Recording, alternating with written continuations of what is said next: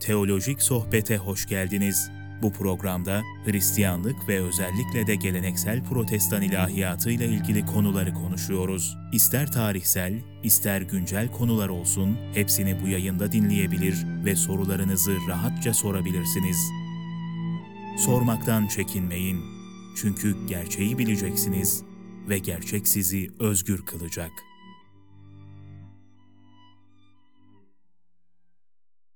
Teolojik Sohbet'in yeni bölümüne hoş geldiniz sevgili dinleyiciler.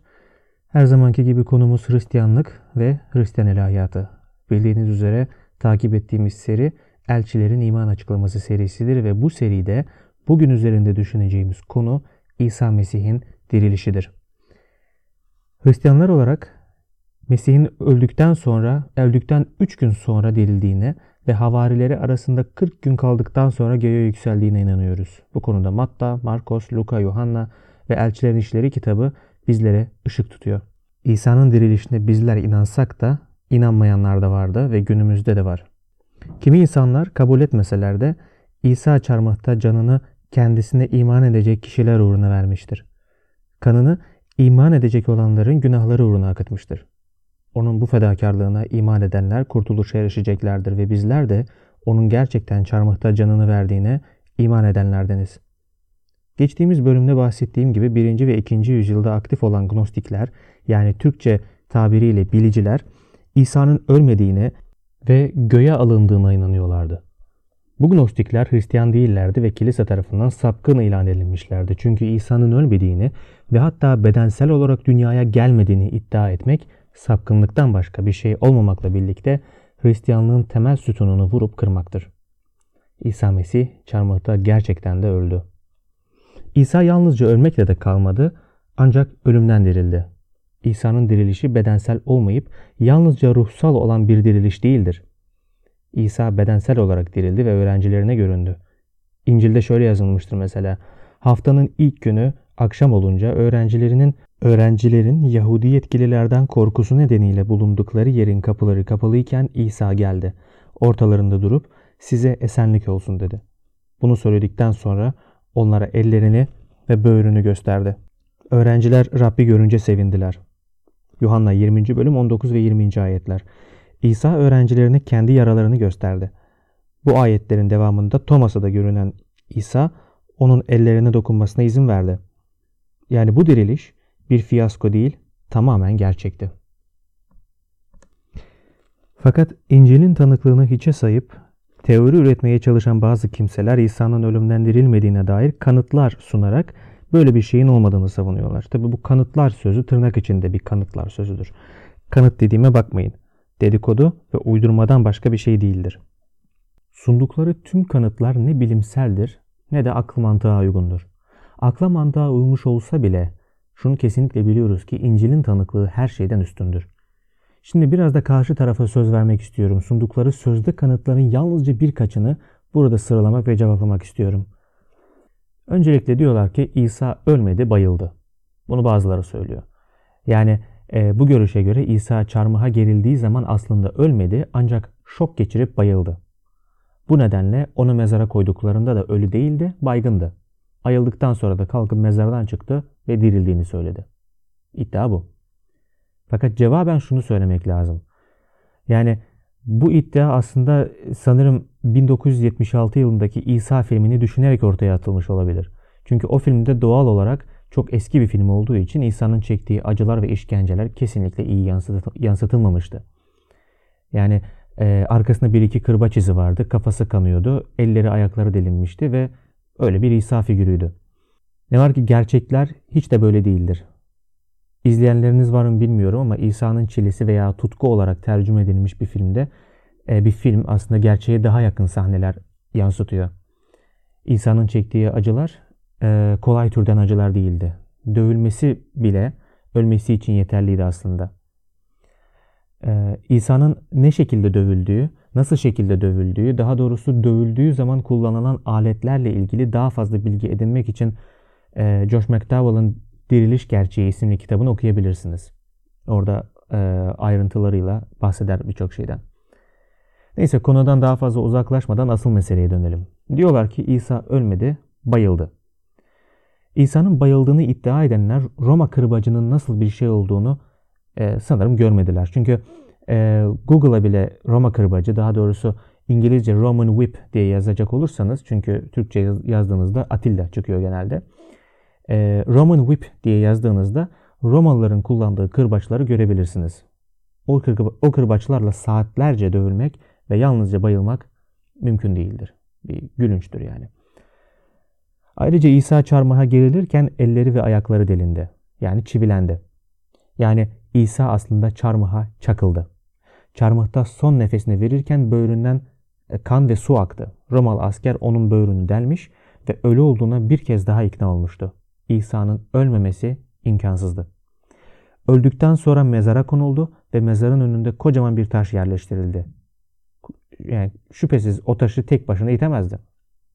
Bunun da ötesinde kapıda bekleyen onlarca Roma askeri vardı. Bazı filmlerde veya çizgi filmlerde gösterildiği gibi 2-3 asker yoktu. Bir sürü asker vardı. İsa'nın bayıldıktan sonra tüm o yaralarıyla kalkıp onları kovması, dövmesi, üstelik o taşı kaldırıp kaçması ve dirildim diye yalan söylemesi gülünç bir iddiadır. Trajik bir iddiadır hatta.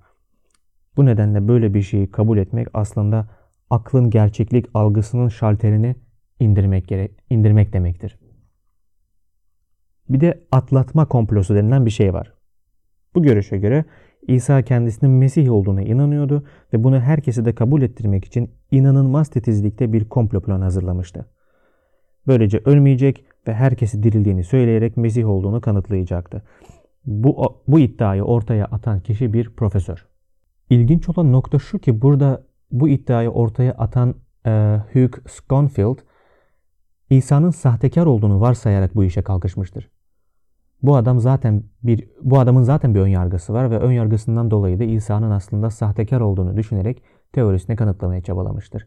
Gülünç olan mesele şu ki adamın bu konudaki iddiaları yalnızca hayale dayanmaktadır. Yani tamamen komplodur. Eğer bir konuda fikriniz varsa ancak herhangi bir kanıtınız yoksa veya kanıtınız kendi hayal gücünüze ve varsayımınıza dayanıyorsa komplo teorisi uydurmak üzeresiniz. Bu profesörün yaptığı da tam olarak budur. Hatta kendi meslektaşları bile onun bu görüşünü ele alarak hayalperest olduğunu söylemişlerdir. Bir de tabii ki halüsinasyon iddiası var. Hazır konu hayalden açılmışken bu teoriyi de ele almakta fayda var. Halüsinasyon. Bu teori savunma olarak İsa'nın havarilerini kullanıyor. İsa'nın aslında öldüğünü ancak dirilmediğini, havarilerin de onu çok sevdikleri için onlara öyle göründüğünü iddia ediyor. Başka bir deyişle İsa dirilmedi ancak onlara öyle göründü. Benzer bir iddiayı çarmıhla ilgili sunanlar var. Bir önceki bölümde buna değinmiştim. İsa ölmedi, onlara öyle göründü. Şimdi de İsa dirilmedi, onlara öyle göründü. Şimdi şöyle bir durum var. Halüsinasyon olmayan bir şeyi görmek veya gerçeklik algısının anlık da olsa kaybolması demektir. Başka bir özellik de halüsinasyonların yalnızca belirli kişilerin görebileceğidir. Şöyle izah edeyim. Diyelim ki Ali'nin annesi vefat etti. Ali annesini çok sevdiği için bazen onu görüyormuş gibi görünebilir. Hatta onunla konuşabilir ve söylediklerine karşılık bile alabilir. Bunların birer hayal olduğundan habersiz olan Ali, annesinin hala evde olduğuna inanır. Fakat şöyle bir şey var. Bunu Ali dışında hiç kimse görmez. Hatta Ali'nin babası bile eşini görecek olursa ve bu Ali ile aynı zamanda olursa bile ikisinin gördüğü birbirinden farklı olacaktır.